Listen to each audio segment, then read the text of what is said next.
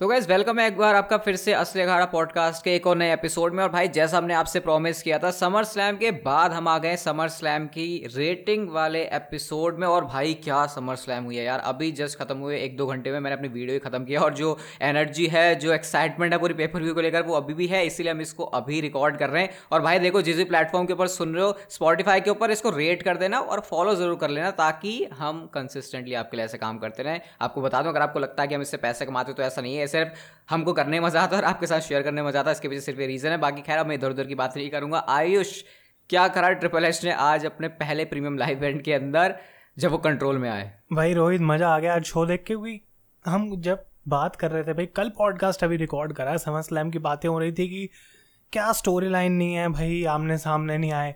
जितना आमने सामने आना था, भाई आज ही आ गए एक ही दिन में। लेकिन ट्रिपल एच ने बिल्कुल ट्रिपल एच ने बता दिया कि आई एम द बॉस और अब जो चेंजेस हैं जो पहले शायद नहीं होते थे, जो आइडियाज़ हैं जो पहले रिजेक्ट होते थे, वो अब एक्सेप्ट होंगे।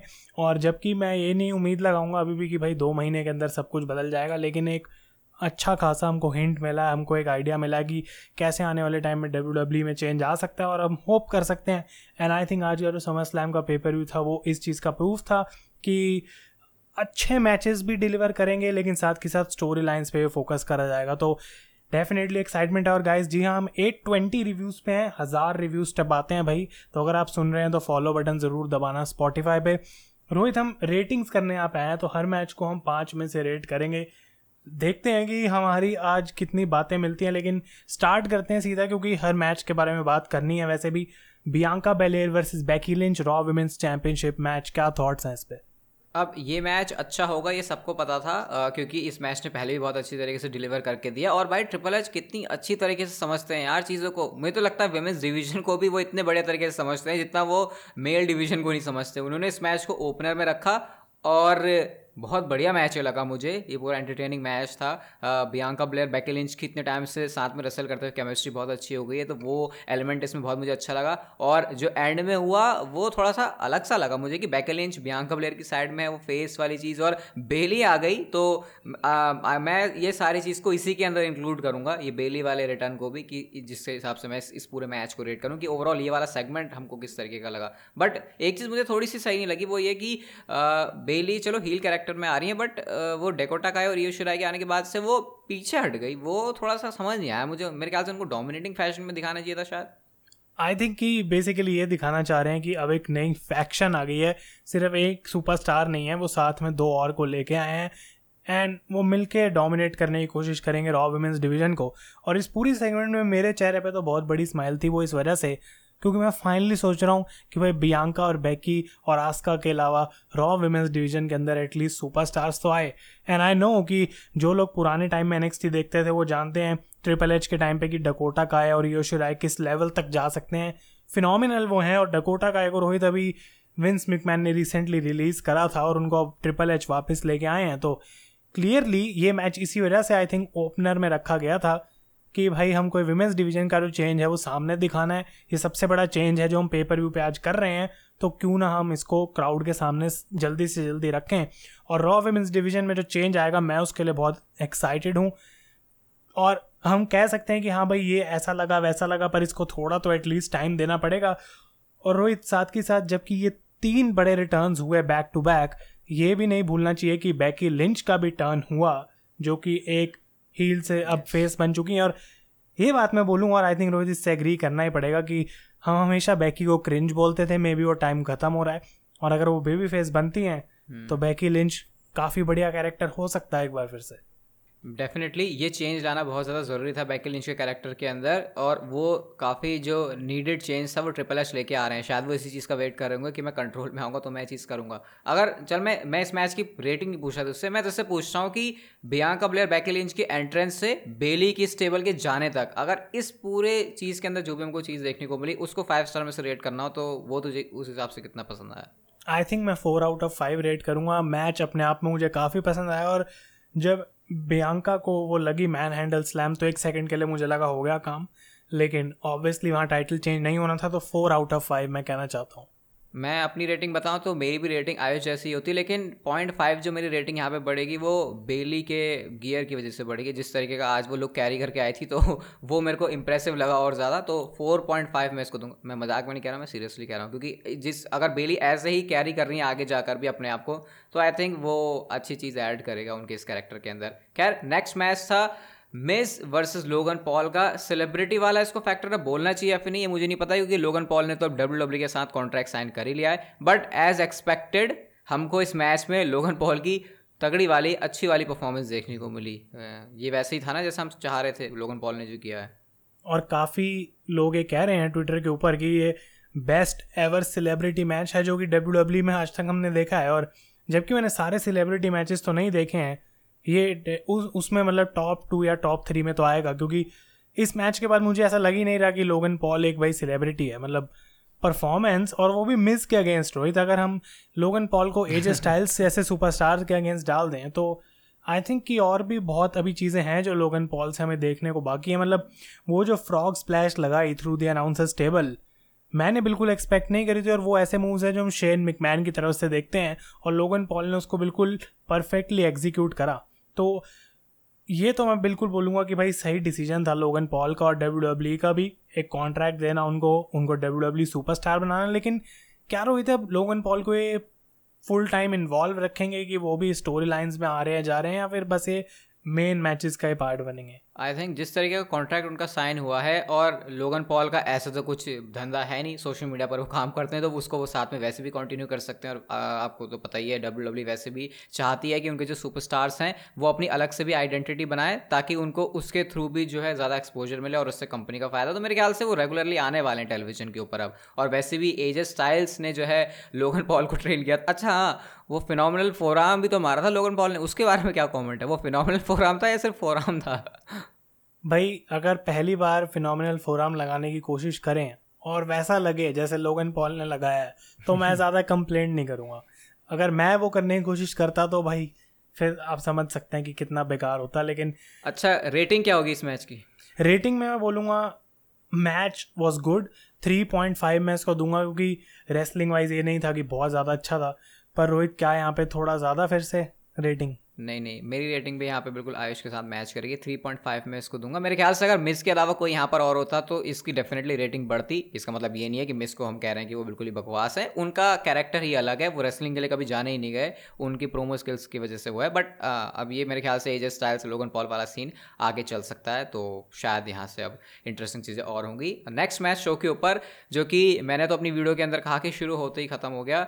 Theory versus Bobby Lashley for the United States championship हमको तो लग रहा था इस मैच के अंदर काफ़ी सारे एलिमेंट होंगे लेकिन डब्ल्यू डब्ल्यू e ने तो इसको फिलर की तरह यूज़ किया कि भैया अब निपटा दो थियरी और लेस्ली का मैच तो कैसे भी करके। मे भी क्योंकि ट्रिपल एच को पता है कि भाई अब सारे लोग विंस मिकमैन को थ्योरी का डैडी बोल ही रहे हैं तो इसको जाने दो इसको निकालो लेकिन इस मैच ने डेफिनेटली मुझे डिसअपॉइंट किया। मुझे लग रहा था कि थ्योरी को काफ़ी क्लोज मतलब दिखाएँगे कि भाई ऑलमोस्ट टाइटल जीत लिया लैशली से, लेकिन फिर लैशली मैच जीत जाए। पर एक हर्ट लॉक और टैप आउट मतलब जितना strong Vince McMahon I think दिखाते इस मैच में बुक करते थ्योरी को, उतना मे बी ट्रिपल एच ने नहीं दिखाया। आई डोंट नो उनकी क्या डायरेक्ट इन्वॉल्वमेंट थी मैच के साथ, लेकिन रेटिंग रोहित, इसकी रेटिंग मैं थ्री से ज़्यादा दे नहीं सकता हूँ। और थ्री भी पता नहीं क्यों मे भी क्योंकि उसमें डेढ़ नंबर बॉबी लैशली के एंट्रेंस के हैं जो मुझे बहुत अच्छी लगी और बाकी डेढ़ नंबर इस मैच के भाई इस हिसाब से तो आप यहाँ पर बड़े खुले दिल के इंसान बन गए क्योंकि मेरी रेटिंग इसमें दो से ज़्यादा नहीं होगी क्योंकि कुछ भी इसमें मुझे ऐसा नहीं लगा जिसकी मैं बहुत ज़्यादा तारीफ़ करूँ या कुछ करूँ। मतलब कुछ नहीं ये सिर्फ़ ऐसा था कि आए लड़े और चले गए तो मैं इसको दो स्टार से ज़्यादा दूँगा नहीं। और ये मुझे लग रहा है कि ट्रिपल एस ने किया कि भाई इनको निपटा दो बस जल्दी से लेसली और थ्योरी को अलग अलग करो और इनका काम खत्म करो। बस इसलिए मैच था शो के ऊपर बट टू क्या हम कह सकते हैं कि ऑफिशियली ऑफिशियली यहाँ पे खत्म हो चुकी है अब स्टोरी मुझे तो देख के लग रहा है क्योंकि ये विंस मैन का था थेरी और लेस्ली का सीन अब मेरे ख्याल से इसको नहीं करने कर, करने वाले वो आगे कंटिन्यू लेकिन जो चीज़ कंटिन्यू होने वाली है आगे और उसमें फैंस का तगड़ा वाला इंटरेस्ट है वो चीज़ हमको नेक्स्ट मैच से देखने को मिली जजमेंट डे वर्स मिस्टीरियोज मुझे तो लग नहीं रहा था कि यहाँ पे जजमेंट डे हारने वाली है बट हारी तो कैसे? एज की रिटर्न से एज की एंट्रेंस से सबसे पहले तो एज की एंट्रेंस के बारे में कुछ शब्द आयुष हमारी ऑडियंस के लिए हो जाए।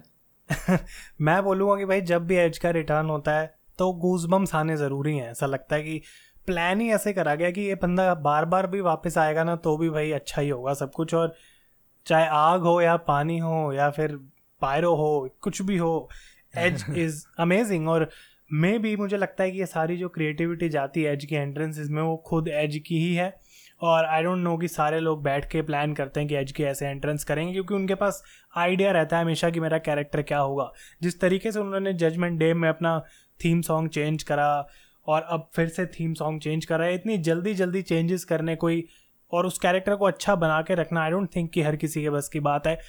एक एग्ज़ाम्पल क्रिस जेरी को है, वैसे ही एज है। तो आई थिंक कि मुझे एंट्रेंस बहुत अच्छी लगी और कल ही मैं रूमर्स पढ़ रहा था कि एज का रिटर्न होना था, लेकिन डिले हो गया। लेकिन फिर रूमर्स आए कि शायद एज आने वाले हैं। तो जजमेंट डे को अगर ये मैच हारना था तो उसका एक ही तरीका था एज को वापस लाना। लेकिन रोहित, मैं पूछना चाहता हूँ कि क्या एज वापस एज सिंगल सुपरस्टार आए हैं यहाँ पे, या फिर वो फैक्शन फॉर्म करेंगे एक बार फिर से? थोड़ा सा मुझे यही पर कंफ्यूजन लगा कि जब एज आए तो लगा कि वो हील हैं, फिर जब वो लड़े तो लगा कि वो तो डेविन प्रीस्ट और फिन बैलर के अगेंस्ट है, जो कि हील हैं तो वो यहाँ पे ऑब्वियसली फेस होंगे। लेकिन जब वो मिस्टीरियो मिस्टीरियोस के आगे खड़े हैं तो वो इतने गुस्से से खड़े हैं कि फिर उनको देख के हील वाली फीलिंग आ रही है। तो काफ़ी अभी मुझे कंफ्यूजिंग सा लग रहा है ये, लेकिन सिंपल सी बात इतनी समझ में हमको आनी चाहिए। अगर वो जजमेंट डे के अगेंस्ट में है तो क्लियरली यहाँ पर डब्ल्यू डब्ल्यू उनको हील करेक्टर तो नहीं देने वाली। हो सकता है कि वो है तो फेस सुपरस्टार है, लेकिन जो इंटेंसिटी और अग्रेशन के साथ आता है, जिसको गुस्सा बहुत आता है, वैसा मुझे देख के लगा। और मैं थोड़ा सा कन्फ्यूज़ ये भी लेके हूँ कि क्या वो मिस्टीरियोस के साथ ही रहने वाले हैं? क्योंकि जैसे वो आगे खड़े थे, पीछे रेमिस्टो डोमिनिक मिस्टरो खड़े थे वो मुझे लगा थोड़ा सा एक इंटरेस्टिंग पॉइंट और बैथ फिनिक्स के बारे में वैसे एज रूमर्स आ रहे थे तो कुछ तो मैं यहाँ पे स्पेकुलेशन ये भी सुन रहा था कि रिया रिप्ले उस स्टेबल के अंदर है, इधर से एज जो है अपनी बैथ फिनिक्स को ले आएँगे तो ये भी कहानी बन सकती है। तो पॉसिबिलिटी तो है यहाँ पे काफ़ी सारी, देख के लग रहा है। आई डोंट नो कि ये हर बार एज और बैथ फिनिक्स को लाने की क्या ज़रूरत है, क्योंकि मेरे हिसाब से वो एक ओल्ड आइडिया और अगर और अगर एज को विंस मिकमैन ने बाहर निकालने की सोची थी जजमेंट डे से, और तब रीज़न दिया जा रहा था, भाई सुपर नेचुरल पावर तो वो बिल्कुल हो गया है फॉल्स आज प्रूव कि ऐसा कुछ नहीं था। अगर एज वापस आ ही रहे हैं तो मैं बेटर अब कुछ देखना चाहता हूँ कि एज अ बेबी फेस वो अगर कोई नया अपना ग्रुप फॉर्म कर रहे हैं मे बी मिस्टीरियस उसमें हो सकते हैं, लेकिन ट्विस्ट एंड टर्न्स आने स्टोरी लाइन में ज़रूरी हैं, तभी वो इंटरेस्टिंग बनेगी। लेकिन रोहित, ये सारी एज की बात में हम एक चीज़ भूल गए हैं और आई थिंक काफ़ी लोग उस चीज़ को भूल गए हैं और वो है एक्चुअल मैच जो हुआ इन दोनों टीम्स के बीच में। क्या है उसके बारे में थॉट्स ये मैच के अंदर क्योंकि सुपरस्टार से इन्वॉल्व है जो कि काफ़ी ज़्यादा एथलेटिक हैं जैसे कि Finn Balor Dominik Mysterio Mysterio के बारे में तो हमको पता ही है। तो मैच भी मैच वाइज भी ये चीज़ बहुत अच्छी मुझे लगी मतलब जो जो हमने इसमें सीक्वेंसेस देखे। आ, अगर मुझे ओवरऑल इस पूरी चीज़ को रेट करना हो शुरुआत से लेकर एंड तक एच के एंट्रेंस तक तो मैं इसको फोर पॉइंट फाइव दूँगा, जिसमें से बहुत ज़्यादा क्रेडिट इसमें एच को लेके भी जाएगा। उनके, उनकी इन्वॉल्वमेंट इसमें बहुत ज़्यादा ज़रूरी थी। अगर ये सिंपल सा मैच होता, जैसे जजमेंट डे और मिस्टर स्काई और यहाँ पे जीत जाती जजमेंट डे तो फिर वो थोड़ा सा फीका लगता। बट इसने अच्छा एलिमेंट ऐड किया तो मेरी रेटिंग यहाँ पर four four point five star है। आई थिंक ये आज पहली बार ऐसा हो रहा है कि हमारी इतनी सारी रेटिंग्स अलग है, क्योंकि भले ये चीज़ जितनी भी अच्छी थी आई डोंट नो कि इसको 4.5 मैं कैसे दूँगा। मैच मुझे एवरेज से थोड़ा बहुत मैं कह सकता हूँ अच्छा लगा। आई डोंट थिंक ये बहुत अच्छा कोई मैच था, लेकिन फोर से ज़्यादा मैं इसको नहीं रेट कर सकता हूँ। एज का वापस आना इज़ एन इंटरेस्टिंग पॉइंट और इंटरेस्टिंग ये भी है देखना कि अब आगे डब्ल्यू डब्ल्यू क्या करती है, लेकिन फोर और four point five I think तब भी अच्छी रेटिंग मानी जाएगी। और अगला मैच इससे रोहित मैं पर्सनली सबसे ज़्यादा डिसअपॉइंट हुआ हूँ, क्योंकि मेरी उम्मीद थी यहाँ पे कुछ अच्छा होगा। Pat McAfee versus Happy Corbin और मैं ब्लेम नहीं करूँगा यहाँ पे पैट मैकफी को कि उन्होंने क्या करा, लेकिन रोहित बहुत सारे बॉचेस थे इस मैच में आज। मेरे ख्याल से ये मैच ऐसा था कि जैसे तुम्हारे पास, मैं फिर से अपना घटिया एग्जांपल देने के लिए तैयार हूँ। तुम तुम बाहर से ऊन खरीद के ले आए स्वेटर बुनने के लिए। अब वो ऊन स्वेटर तो बुन सकती है, लेकिन उसको अच्छी तरीके से ना बुना जाए तो फिर वो स्वेटर दिखने में अच्छी नहीं लगेगी। तो इस मैच के साथ भी कुछ वैसा ही सीन था। मूवमेंट्स इस मैच में अच्छे थे, यानी कि जो मटीरियल ऐड करना था वो किया गया, लेकिन जिस तरीके से इस मैच को पेस मिली या फिर इसको बुना गया, इसका स्ट्रक्चर था, वो मुझे पसंद नहीं आया। बहुत चीज़ तो डेफिनेटली यहाँ पे थे और मेरे ख्याल से पैट मैकेफी ने अपनी तरफ़ से तो पूरी कोशिश की, मैं उनको ज़्यादा हम उनको नहीं कर सकते ऐसे ब्लेम किसी भी चीज़ के लिए, क्योंकि ऑब्वियसली वो, उनका काम वो मेन नहीं है, वो कॉमेंट्री उतनी अच्छी करते हैं, वही अच्छी बात है। बट हाँ बहुत चीज़ यहाँ पे थे। और उतना सही नहीं था बट फिर भी मैंने ऐसा भी थोड़ी सोच के बैठा था मैं कि मुझे तो ये मैच में बहुत ही कमाल की रेसलिंग देखने को मिलेंगे। मैं कूद रहूँगा अपनी चेयर से क्योंकि मेरी वैसी एक्सपेक्टेशन नहीं थी तो फिर भी चल जाएगा मेरे ख्याल से ये।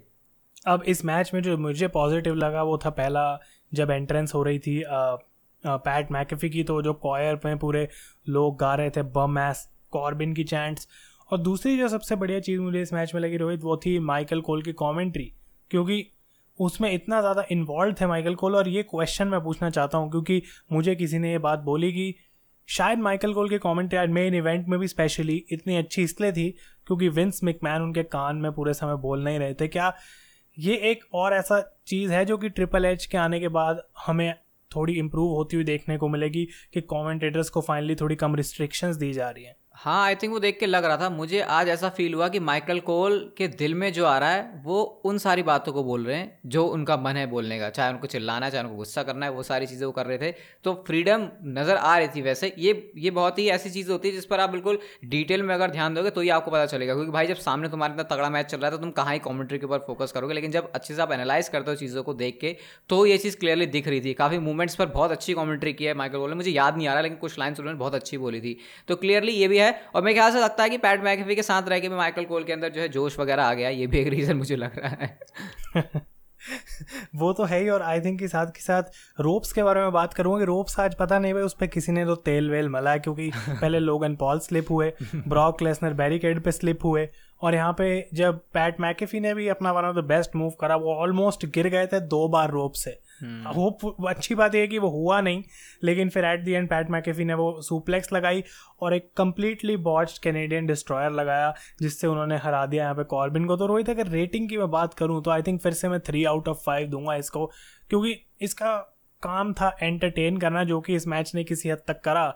बट उसके बाद आई डोंट थिंक इसमें इतनी कोई खास स्टोरी थी, या फिर कोई इतना एक्स्ट्रा कुछ था। मैं यहाँ पे जो रेटिंग है हमारी सिमिलर होने वाली है। इस बार जो मेरी रेटिंग आएगी थ्री स्टार वो पूरी की पूरी पैट मैकेफी के लिए है। कॉर्बिन की वजह से यहाँ पे कोई रेटिंग नहीं आ रही, क्योंकि यहाँ पे पैट मैकेफी ने अपने एफर्ट्स पूरे लगाए। बट मेरे ख्याल से जब पैट मैकेफी मतलब चलो हम ये मान सकते सिंपली आज दिन बुरा था, बस। इससे ज़्यादा मुझे लगता है, इसके बारे में और मैं कुछ कॉमेंट कर सकता हूँ। आगे जाके देख लेंगे चीज़ों को सही तरीके से। But undisputed tag team championship के लिए the Usos versus Street Profits and referee Jeff Jarrett definitely expectation इससे भी बहुत ज़्यादा थी।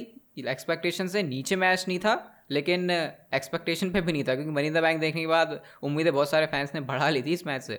मुझे बस यहाँ पे ये लगा क्योंकि आज रेफरी कोई गलती नहीं कर रहा था तो मैच में भी उस हिसाब से बुक करा गया था कि रेफरी पे भी फोकस करा जा रहा था मोमेंट्स में कि हर बार इतना क्लोज आने के बाद भी क्यों नहीं हो रही है थ्री काउंट क्योंकि भाई रेफरी काउंट सही से कर रहा है लास्ट टाइम रेफरी की गलती थी।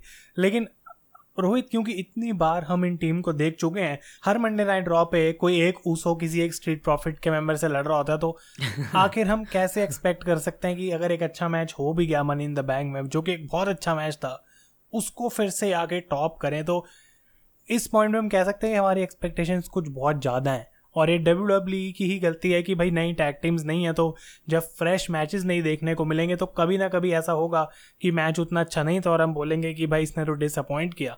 तो ये बात बिल्कुल ठीक है कि ये मैच किसी भी एंगल से बुरा नहीं था और जो इसको अचीव करना था, इसने किया। बस एक चीज़ मैं उम्मीद करता हूँ कि this was the last time कि हमने मैच देखा है, क्यों, क्योंकि जिस, जो डिसअपॉइंटमेंट थी मॉन्टेस फोर्ड के चेहरे पे इस मैच के बाद, वो यही बता रही थी कि भाई अब नहीं मिलेगा मौका। ये डिसअपॉइंटमेंट मुझे Money in the Bank match खत्म होने के बाद भी देखी थी वैसे आयुष तो क्या कह सकते हैं तो मतलब, मतलब हमको ऑलरेडी पता है फिर कि क्लैश एट द कैसल में क्या मैच होगा मेरे ख्याल से मेरे ख्याल से ट्रिपल एच आ गए हैं तो अब वो टैग टीम डिवीज़न में रिफ्रेश या फिर reset button दबाएँगे and Usos and Street Profits की राइवलरी खत्म हो रही है। बाकी अगर मैं अपनी इसमें रेटिंग दूँ तो मैं इसको थ्री पॉइंट फाइव स्टार्स दूँगा जो कि शायद लग सकता है मैंने थोड़ा सा हार्श किया है बट क्योंकि ये बहुत बार मैच जीत गया है तो इसलिए मेरी रेटिंग 3.5 रहेगी। मैंने इसको कितना एंजॉय किया उस हिसाब से? प्रॉब्ली मैं एग्री करूँगा इससे, क्योंकि 3.5 से ऊपर जाने का दिल नहीं और उससे नीचे जाऊँगा तो लगेगा कि भाई ये तो गलत बात है। तो इस चीज़ के लिए आई थिंक 3.5 ठीक है, और ये चीज़ जबकि अगली जो चीज़ है रेटिंग नहीं है, लेकिन आई थिंक इसके बारे में रोहित बात करनी चाहिए, क्योंकि सेथ रॉलिन्स के बारे में हमने बात करी थी पिछले पॉडकास्ट में कि क्या हो सकता है। रोहित ने बहुत अच्छी प्रिडिक्शन करी थी कि इनको ऐड कर देना चाहिए मैच में रोमन रेंज और ब्रॉक लेसनर के। जो कि नहीं हुआ, रोहित तो क्या कहना है इसके बारे में? That was not my prediction वो एक ऐसी बात थी सेथ रॉलिंस का ऐड होने की, जो कि बिल्कुल पता था, ये बिल्कुल हाईली अनलाइकली है कि डब्ल्यू डब्ल्यू e ऐसा कुछ करेगी बट वो बीच का रास्ता जब निकालने की बारी आती तो उस मामले में शायद ये एक हो सकता था, और क्योंकि वो ट्रिपल एच और सेथ रॉलिंस के ट्विटर के ऊपर कुछ हुआ था तो भाई उसका तो कोई मतलब ही नहीं निकला, यार आयुष, उसका क्या मतलब निकला फिर? उसका मतलब ये निकला कि भाई तुम्हें मैच मिलेगा, लेकिन जब रिडल इंजर्ड नहीं रहेगा तब। तो आई थिंक कि यहाँ पे ये हुआ है टू बी ऑनेस्ट मुझे नहीं पता, ना ऐसी कोई रिपोर्ट्स हैं, लेकिन विंस मिकमैन ने ऑलरेडी एंगल प्लान करा था कि रिडल को इंजर्ड दिखाएँगे और सेथ रॉलिंस को कोई और मैच दे देंगे समर स्लैम में, ताकि ये मैच डिले हो जाए। लेकिन क्योंकि रूमर्स आ रहे थे समर स्लैम से पहले कि डॉल्फ जिगलर के साथ सेथ रॉलिंस का मैच होगा, और जब मैंने वो पढ़ा तो मैंने कहा, भाई, ये क्या बर्बाद है और क्या ट्रिपल एच के लिए आते ही एक क्या अच्छा क्रिएटिव डिसीज़न है या फिर नहीं? लेकिन वो जो ओरिजिनल प्लान था, जो कि हो सकता है जिगलर वर्सेस रॉलिंस उसको शायद ट्रिपल एच ने चेंज किया और जो मोमेंट दी गई रॉलिंस और रिडल को, उसको यूज़ करा गया आगे के लिए बिल्ड करने को। तो इनको समर स्लैम पे स्पॉट भी मिल गया, लेकिन आई थिंक अब जितना लोग इंटरेस्टेड पहले थे रॉलिन्स और रिडल के मैच में, उससे शायद थोड़ा ज़्यादा इंटरेस्टेड है क्लैश एट द कैसल के लिए, क्योंकि स्टोरी लाइन में थोड़ी पर्सनल एलिमेंट डाला जा रहा है और रिडल का जो कम होगा रॉलिंस के अगेंस्ट वो और भी स्ट्रांग होगा। और लोग ऑलरेडी रोहित ये बात सोच रहे होंगे कि कैस का मतलब ये है कि क्लैश एट द कैसल में सेथ रॉलिंस फिर से हारने वाले हैं। Uh, मुझे ऐसा लग रहा है कि शायद डब्ल्यू डब्ल्यू ने कोई बहुत बड़ा स्पॉट सोच के रखा होगा सेथ रॉलिंस और रिडल के मैच के लिए और शायद वो स्पॉट उनको समर स्लैम में नहीं करना वो क्लैश एट द कैसल के अंदर करना है। फिर वो बड़ा स्पॉट क्या है? रैंडी ओटन का रिटर्न आई डोंट नो पता नहीं क्या है। बट ये कह सकते हैं कि अभी ये जो भी कुछ सीन हुआ है उसकी वजह से एक्साइटमेंट अब रिडल और सेथ रॉलिंस के मैच के लिए ज़्यादा है। देखते हैं अब क्या होता है क्लैश एट द कैसल के अंदर। लेकिन नेक्स्ट मैच की बात करते हैं, जो कि स्मैकडाउन वुमेंस चैंपियनशिप के लिए था Ronda Rousey versus Liv Morgan तो अगर किसी ने एक्सपेक्टेशन रखी होगी कि क्लासिक वुमेंस डिवीज़न का रेसलिंग मैच यहाँ पे होगा तो उसका क्या रिएक्शन होगा इस मैच के बाद? भाई क्लासिक का सी भी नहीं था ये मैच लेकिन इसका मतलब ये नहीं है कि ये मैच बेकार था। इन्होंने कोशिश करी सबमिशंस लगाने की बैक एंड फोर्थ लेकिन रोहित आई डोंट नो कि पूरे मैच में लोग बिल्कुल शांत लगे मुझे और रिएक्शन नहीं आ रहा था। कोशिश पूरी कर रहे थे कि अच्छा हो अच्छा हो, लेकिन मुझे ऐसा लगा कि बहुत ज़्यादा एवरेज है मैच था मतलब। और फिर इसके ऊपर सेंडिंग भी कंट्रोवर्शियल कर दी गई, जो कि फिर बताती है कि Ronda Rousey versus Liv Morgan अभी ख़त्म नहीं हुआ है और आगे फिर से देखने को मिलेगा। लेकिन क्या अब रोंडा फिर से हील हैं? वो भी एक क्वेश्चन मार्क है। तो सब कुछ चल रहा था यहाँ पे उल्टा सीधा और स्मैकडाउन की विमेंस डिवीज़न आज पहला मैच देखने के बाद सोच रही होगी कि हमारा नंबर कब लगेगा ट्रिपल एच तो लेट्स सी कि क्या होता है रोहित लेकिन सीधा मैं बोलूँगा इस मैच की जो रेटिंग मैं दूँगा it's going to be two point five out of five मेरे हिसाब से सबसे वीकेस्ट मैच था ये पूरे कार्ड पे। आई डोंट नो कि ये ओपिनियन मैच होगा या फिर ये ये ओपिनियन पूरा पूरा मैच हो रहा है। मेरे ख्याल से मैं तो इसको मैच भी कंसिडर नहीं करूँगा क्योंकि जिस हिसाब से इस मैच में बुकिंग हुई है ये कभी मैच होने के लिए था ही नहीं क्योंकि डब्ल्यू डब्ल्यू e को रोंडा राउजी लिम में से कोई एक पिक नहीं करना था। उनको ऐसे ही कुछ स्क्रू एंडिंग कह सकते हैं अगर हम इसे क्योंकि ना यहाँ पे रोंडा राउजी के फेवर में कुछ चीज़ निकली है, वो वो पिन भी हो रही है उधर लिम मॉर्गन ने टैप आउट भी कर दिया तो ये एक डब्ल्यू डब्ल्यू e नया तरीका निकाला है फिफ्टी फिफ्टी वाला सीन करने का और मेरी रेटिंग में यहाँ पर टू स्टार ही रहेगी डेफिनेटली इसमें, इस बात में मैं बिल्कुल अग्री करूँगा इधर से।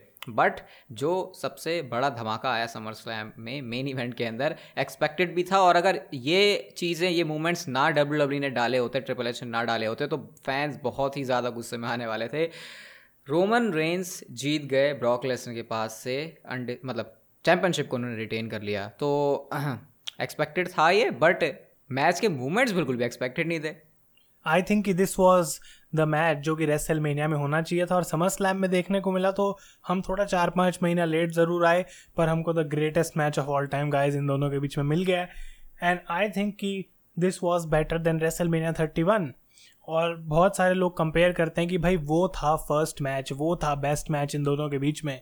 रोहित आई थिंक अगर हम आज के मैच को एनालाइज करें तो क्योंकि उसमें वो कैश इन वाला एलिमेंट था, अगर मैं उसको हटा दूँ आई थिंक कि आज वाला मैच बेटर था than WrestleMania thirty one definitely आज वाला मैच मुझे ज़्यादा बढ़िया लगा। वो कैश इन वाला एलिमेंट तो चलो सेपरेट ही रख के चलो यार, वो तो मूवमेंट ऑफ़ द मूवमेंट्स है, उसको, उसके बारे में तुम बात ही नहीं कर सकते। लेकिन जो एक डिफरेंट चीज़ आपको देखने को मिलेगी कि लास्ट मैन स्टैंडिंग वाले सिपुलेशन ने इस मैच को बहुत इंटरेस्टिंग बना दिया। क्योंकि अब ऐसा नहीं था कि रोमन रेंज स्पियर मार रहे हैं और तुरंत वो पिनफॉल कर रहे हैं। यहाँ पे सुपरस्टार्स को बिल्कुल अपने अपोनेंट को उस लिमिट तक लेके जाना है और क्योंकि ये दोनों सुपरस्टार आपस में इतना लड़ चुके हैं तो अब दोनों सुपरस्टार्स को एक दूसरे को अपनी लिमिट्स तक स्ट्रेच करना था। तो अगर इस हिसाब से देखा जाए तो भाई, ये स्टिपुलेशन बड़ी इंटरेस्टिंग डब्ल्यू ने प्लान करी थी। हम सोचते हैं कि जब भी सुपरस्टार्स के बीच बहुत सारे मैचेस हो गए तो अब स्टिपुलेशन डाल के नए नए तरीके के मैचेस बनाओ। लेकिन एक्चुअल में इसको कहते हैं स्टिपुलेशन का बहुत अच्छी तरीके से यूज़ करना जो कि मुझे मैच देखने से पहले तक समझ में नहीं आ रहा था लेकिन मैच देखने के बाद मुझे ये लगा। आई डोंट नो जिसने स्टिपुलेशन डाली क्या उसने भी इतना दिमाग लगाया हुआ है सोचने से पहले? लेकिन ये स्टिपुलेशन का बहुत बढ़िया यूज़ था यहाँ पे। लेकिन यार चलो स्टिपुलेशन तो साइड में रखो। वो मूवमेंट रिंग उठा दी ब्रॉक लेसनर भाई वो मतलब जब मैं उसको अपनी टेलीविज़न के ऊपर देख रहा था ना, अपनी स्क्रीन के ऊपर, मैं सोच रहा था, ये मैं डब्ल्यू डब्ल्यू e की रिंग देख रहा हूँ अपनी आँखों के सामने। वो ऑडियंस के ऊपर से भाई क्या था वो, जो सामने देख रहे होंगे, उनके क्या रिएक्शन होंगे यार? अब जब ब्रॉक लेसनर ट्रैक्टर लेके आया तो भाई पहले मैंने सोचा कि कुछ तो होगा मैच में, चलो देखते हैं क्या होगा ट्रैक्टर में। और जब उन्होंने रोमन रेंस को ट्रैक्टर में डाल के, मुझे लगा भाई बहुत ऊपर से शायद रोमन को फेंकेंगे वो तो नीचे ऐसे भाई छोड़ दिया, जैसे बच्चे को बेड पे रखते हैं। बिल्कुल उस तरीके से छोड़ दिया। और तभी मतलब रेफरी को काउंट करना पड़ रहा था दस तक, और रोमन ने आठ तक उस काउंट को सेल करा। वो फनी था, क्योंकि उसमें कोई इम्पैक्ट ही नहीं था रोमन के ऊपर। लेकिन ब्रॉक लेसनर ने पूरा कहा कि भाई ठीक है, ये बेकार लग रहा है, इस पर मैं थोड़ा सही करता हूँ। पूरी रिंग ही तोड़ दी भाई आके और उठा के फेंक दी रिंग। मतलब आई थिंक अगर बस चलता ब्रॉक का तो रिंग उठा के फेंक देते भाई साइड में क्राउड के ऊपर। तो मतलब ये ऐसा चीज़ है जो कि ब्रॉक लेसनर के कैरेक्टर पे सूट होती है। किसी भी हद तक ये बंदा चला जाए, किसी को भी डिस्ट्रॉय करे क्राउड उस चीज़ में मज़ा लेता है। ऐसा नहीं लगता कि ये ओवर द टॉप दिखा रहे हैं इस कैरेक्टर का क्या। और रोमन रेंस के लिए मैं बोलूँगा रोहित कि हम जानते हैं रोमन रेंस को क्लोज किकआउट्स के लिए। आज रोमन रेंस ने दिखा दिया भाई कि क्लोज लास्ट मैन स्टैंडिंग में उठते कैसे हैं। क्योंकि हाँ भाई वो में... बिल्कुल नौवे पे नौवे पे जब वो उठ रहे थे मुझे तो लग रहा था गया रोमन गया। और उसके बाद जब उठने के बाद रस्सियों का सहारा लेके वो जिस तरीके से सेल कर रहे थे यार मानना पड़ेगा। और वो भी चीज़ एक बात और मैं अभी नोट करूँगा जब ब्रॉक लेसनर भी लास्ट पर खड़े हो रहे थे रोमन रेंज के जो फेशियल एक्सप्रेशन थे, वो क्लियरली बता रहे थे कि वो कितना ज़्यादा परेशान हो गए हैं ब्रॉक लेसनर से कि कैसे लेटेगा। तो यार स्टोरी लाइन तो उन्होंने ना सिर्फ़ मैच में मूव्स के हिसाब से या फिर जो मूवमेंट्स डाले, वो फेशियल एक्सप्रेशन से भी जो उन्होंने सेल किया है मैच मतलब मुझे नहीं लगता यार इस मैच से कम या ज़्यादा आपको देखने को मिलेंगी कुछ, आप निकाल सकते हो। एक ऊसोज वाली, वो पंगेबाजी हमेशा होती है। और भाई, आज तो पॉल हेमन को भी एफ़ फाइव पड़ गया है। और मैं ये चीज़ बोलूँगा कि ऊसोज वाली चीज़ हमेशा एक्सपेक्टेड है। तो उसको देख के अगर हम बोलें कि क्या ऊसोज तो वो सोचने की ज़रूरत ही नहीं है, क्योंकि ऐसा हर हील फैक्शन में होता है। और वो जानबूझ के करा जाता है ताकि लोग रोमन रेंस को और ज़्यादा हेट करें। और डब्ल्यू डब्ल्यू वो चीज़ बिल्कुल सही कर रही है। लेकिन जो फेशियल एक्सप्रेशंस हैं इस मैच में ब्रॉक लेसनर के पॉल हेमन के रोमन रेंस के और रोहित ये बताते हैं कि ये लोग जब एक्चुअल मैच में आते हैं तो इनको नहीं फ़र्क पड़ता कि भाई आसपास क्या चल रहा है। ये मैच को ऐसे लड़ते हैं कि भाई हमारी लाइफ पूरी इसके ऊपर टिकी हुई है, यही हमारी लाइफ है रियल उसको मान के पूरा। तभी ऐसे फेस एक्सप्रेशन आ सकते हैं, अगर उनको पता है, यार, ये तो मैच है, सब स्क्रिप्टेड है तो आई डोंट थिंक कोई बंदा इतना अच्छा परफॉर्म कर सकता है। जैसे कि हम टॉप एक्ट्रेस के साथ देखते हैं हॉलीवुड में, और जब वो मोमेंट आई पॉल हेमन ने ब्रॉक लेसनर को बोला कि भाई लीव माय ट्राइबल चीफ तुम्हें टाइटल चाहिए तुम टाइटल लेके यहाँ से निकलो। तुम ले लो चैंपियनशिप्स पर रोमन रेंस को छोड़ दो बिकॉज़ ब्रॉक लेसनर उस पॉइंट पे अनस्टॉपेबल लग रहे थे। और फिर ब्रॉक ने बोला नहीं भाई मैं ऐसे टाइटल नहीं लेके जाऊँगा। और पॉल हेमन को भी एफ़ लगाई। बहुत ज़्यादा कूल वो मोमेंट थी। रिंग वाली चीज़ तो ऑब्वियसली हमने आज तक ऐसा कभी हुआ नहीं है। डब्ल्यू डब्ल्यू के अंदर तो वो एक हिस्टोरिकल मोमेंट है और ये वो वीडियो क्लिप है जो कि भाई आगे दस साल बाद भी हम देखेंगे तो हमें याद आएगा कि ये मोमेंट थी। और ओवरऑल ब्रॉक लेसनर को रोहित ऐसा नहीं है कि ऊसोज आए और रोमन जीत गए। ऊसोज आए और उसके बाद थ्योरी ने कैश इन करने की कोशिश करी पॉल हेमन ने कोशिश करी रोमन रेंज ने टाइटल मारा, दो स्पीयर मारे, फिर फिर टाइटल मारा। बट ब्रॉक लेसनर तब भी उठ गए। तो जो उस समय पे माइकल कोल की कमेंट्री थी जिस तरीके से कोरी ग्रेव्स कह रहे थे भाई मैं स्पीचलेस हूँ मैं कुछ कह नहीं सकता हूँ। ये सारी चीज़ों ने इस मैच को एक क्लासिक बनाया। और अगर किसी को जानना है तो माइकल हेज एक्चुअली में इसके प्रोड्यूसर थे जो कि रिवील हुआ है। बट आई नो कि बहुत सारे और भी नाम हैं जिन्होंने इस मैच के ऊपर काम किया है। और रेटिंग की जहाँ तक बात है आई डोंट नो हम क्या एक्सपेक्ट कर सकते हैं फाइव के अलावा क्योंकि सब कुछ डब्ल्यू ने जो कमी रहती थी इस फ्यूड के अंदर last time ever last man standing उस पर डिलीवर किया है इन्होंने। मेरे ख्याल से ये जो लास्ट टाइम एवर ये जो लास्ट मैच करके इन्होंने अच्छी अच्छी लाइन बोली थी, इसकी वैल्यू अब समझ में आ रही है, क्योंकि इससे पहले तो W W greatest main main event of all time क्या कि भी हमको ऐसे वेस्ट दिखा चुकी थी तो इसलिए हमने इसके बारे में ज़्यादा ऐसे किया नहीं था बट डेफिनेटली बहुत मज़ा आया इसको देखने में। लेकिन एक चीज़ के बारे में मैं तुझसे पूछना चाहूँगा यार थेरी ने तो बहुत बड़े बड़े नहीं फेंक दी इस हिसाब से, जो आज उनके साथ समर स्लैम में हुआ। मैं तो भाई थेरी का दोस्त होना चाहूँगा इस टाइम पर और उसके कंधे पे हाथ रख के बोलना चाहूँगा, और भाई क्या हुआ? बहुत बड़ी बड़ी बातें बोल रहा था तू तो क्योंकि बिल्कुल ही कचरा हो गया यार थेरी का तो विंस मैन के जाने से। आई थिंक मैं बोलूँगा कि थ्योरी को मैंने अपनी रिव्यू वीडियो में बोली बात की, इस समय डब्ल्यू डब्ल्यू के पास कोई ऑप्शन नहीं है। वो थ्योरी को with the money in the bank briefcase हमेशा लाइमलाइट में रखेंगे पुश उनको धीरे धीरे मिलता रहेगा, लेकिन इस, ये एक ऐसा पॉइंट है जहाँ पे थ्योरी ना तो कैश इन कर सकते हैं और उसका लोग पूछेंगे, क्यों क्यों क्यों नहीं हो रहा कैश इन क्योंकि रोमन रेंज अभी टाइटल नहीं हारने वाले। जब तक Roman Reigns champion I don't think वो कैश इन करेंगे अनलेस एक बार फिर से अनसक्सेसफुल कैश इन हो। और वो भी मेरे को लगता नहीं है होगा अनलेस वो सोचें कि हाँ हमारे पास कोई ऑप्शन नहीं है, क्योंकि रोमन तो अभी हारने वाला है नहीं। तो थ्योरी के लिए बुरा ज़रूर लग रहा है, लेकिन अच्छी बात ये थी कि वहाँ पे मैच स्टार्ट नहीं हुआ था। ब्रॉक ने उनको एफ़ फाइव लगाई। रोमन तक पहुँचने का मौका ही नहीं मिला थ्योरी को। और हो सकता है कि अब यही एक तरीका है डब्ल्यू डब्ल्यू का थ्योरी को मेन इवेंट पिक्चर के आसपास रखने का, कि money in the bank briefcase दे दिया, पर उसको कोशिश वो कर रहा है, पर वो कैश इन कर नहीं पा रहा है। सो लेट्स सी क्या होता है थ्योरी के साथ। लेकिन रोहित आई थिंक कि ये एक्चुअली में आखिरी मैच था ब्रॉक लेसनर का रोमन रेंस के साथ, जो कि डब्ल्यू डब्ल्यू काफ़ी टाइम से पुश भी कर रही है, और उन्होंने प्रूव कर दिया कि हाँ भाई, हम डिलीवर करते हैं, और ये बात मैं पॉइंट आउट करूँगा कि जबकि हो सकता है कि पूरा मैच विंस मिकमैन ने पहले से ही बुक करके रखा होगी ये सब होगा, लेकिन इसका सारा क्रेडिट कौन लेके जा रहा है? ट्रिपल एच और ट्रिपल एच के पास यहाँ पे आज दो ऑप्शंस थे, कि नॉर्मल पेपर व्यू करूँ या फिर कुछ अलग करूँ, कुछ डिलीवर करूँ। तो जो भी चीज़ें अच्छी हुई हैं, सारे लोग इसीलिए थैंक यू ट्रिपल एच बोल रहे हैं, क्योंकि उनको लगेगा कि भाई आने से इनके थोड़ा चेंज आया है, इस वजह से हमको इतना अच्छा मैच देखने को मिला है। और हमने रोहित मुझे याद है रेसल मीना के टाइम कितनी बात करी थी स्टूपेंडस ये वो greatest match of all time लेकिन मैच के बाद हम उतना उस चीज़ को रेफर कर रहे थे कि ये क्या था। लेकिन आज ये प्रूव होता है कि अगर तुम अगर तुम बड़ी टैगलाइंस यूज़ कर रहे हो मैच को इतना हाइप कर रहे हो तो उस पर डिलीवर भी किया जा सकता है।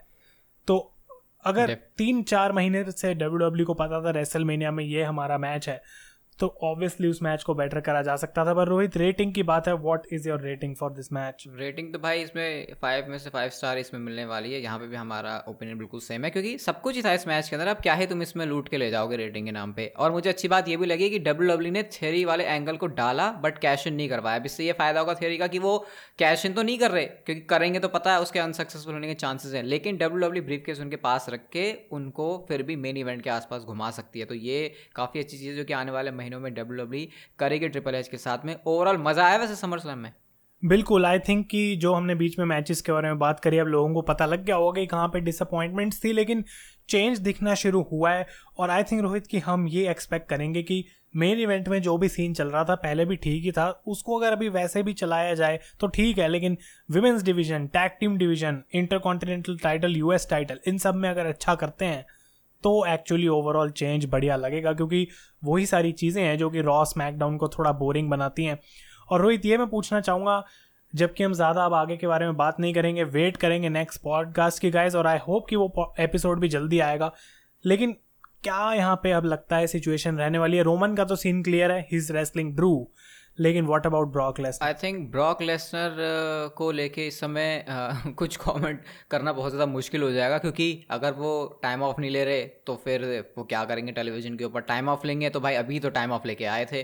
तो कन्फ्यूजिंग है यहाँ पे अभी। मेरे ख्याल से अभी कुछ हमको वेट करना पड़ेगा कि ट्रिपल एच क्या देखते हैं ब्रॉक लेसनर के अंदर। और स्पेशली इतनी बार रोमन रेंज से हारने के बाद अब थोड़ा सा मुश्किल पड़ जाएगा उनके लिए मामला। लेकिन खैर आने वाले टाइम में अब जब होगी चीज़ें ट्रिपल एच कंट्रोल में तो हम उम्मीद करते हैं सब कुछ बढ़िया होगी। और उम्मीद ये भी करते हैं कि आपने इस पॉडकास्ट के एपिसोड को बहुत पसंद किया होगा। भाई कंसिस्टेंटली लाएँगे आपके लिए तो चलो, जहाँ पे भी देख रहे हो स्पॉटीफाई गाना जियो साउंड सबके ऊपर फॉलो लाइक वगैरह जो भी लाइक वगैरह नहीं होता, लेकिन जो भी होता है रेटिंग वगैरह दे सकते हो। हम मिलते हैं आपसे बहुत जल्दी असली अखाड़ा के एक और नए एपिसोड में। तब तक के लिए goodbye and take care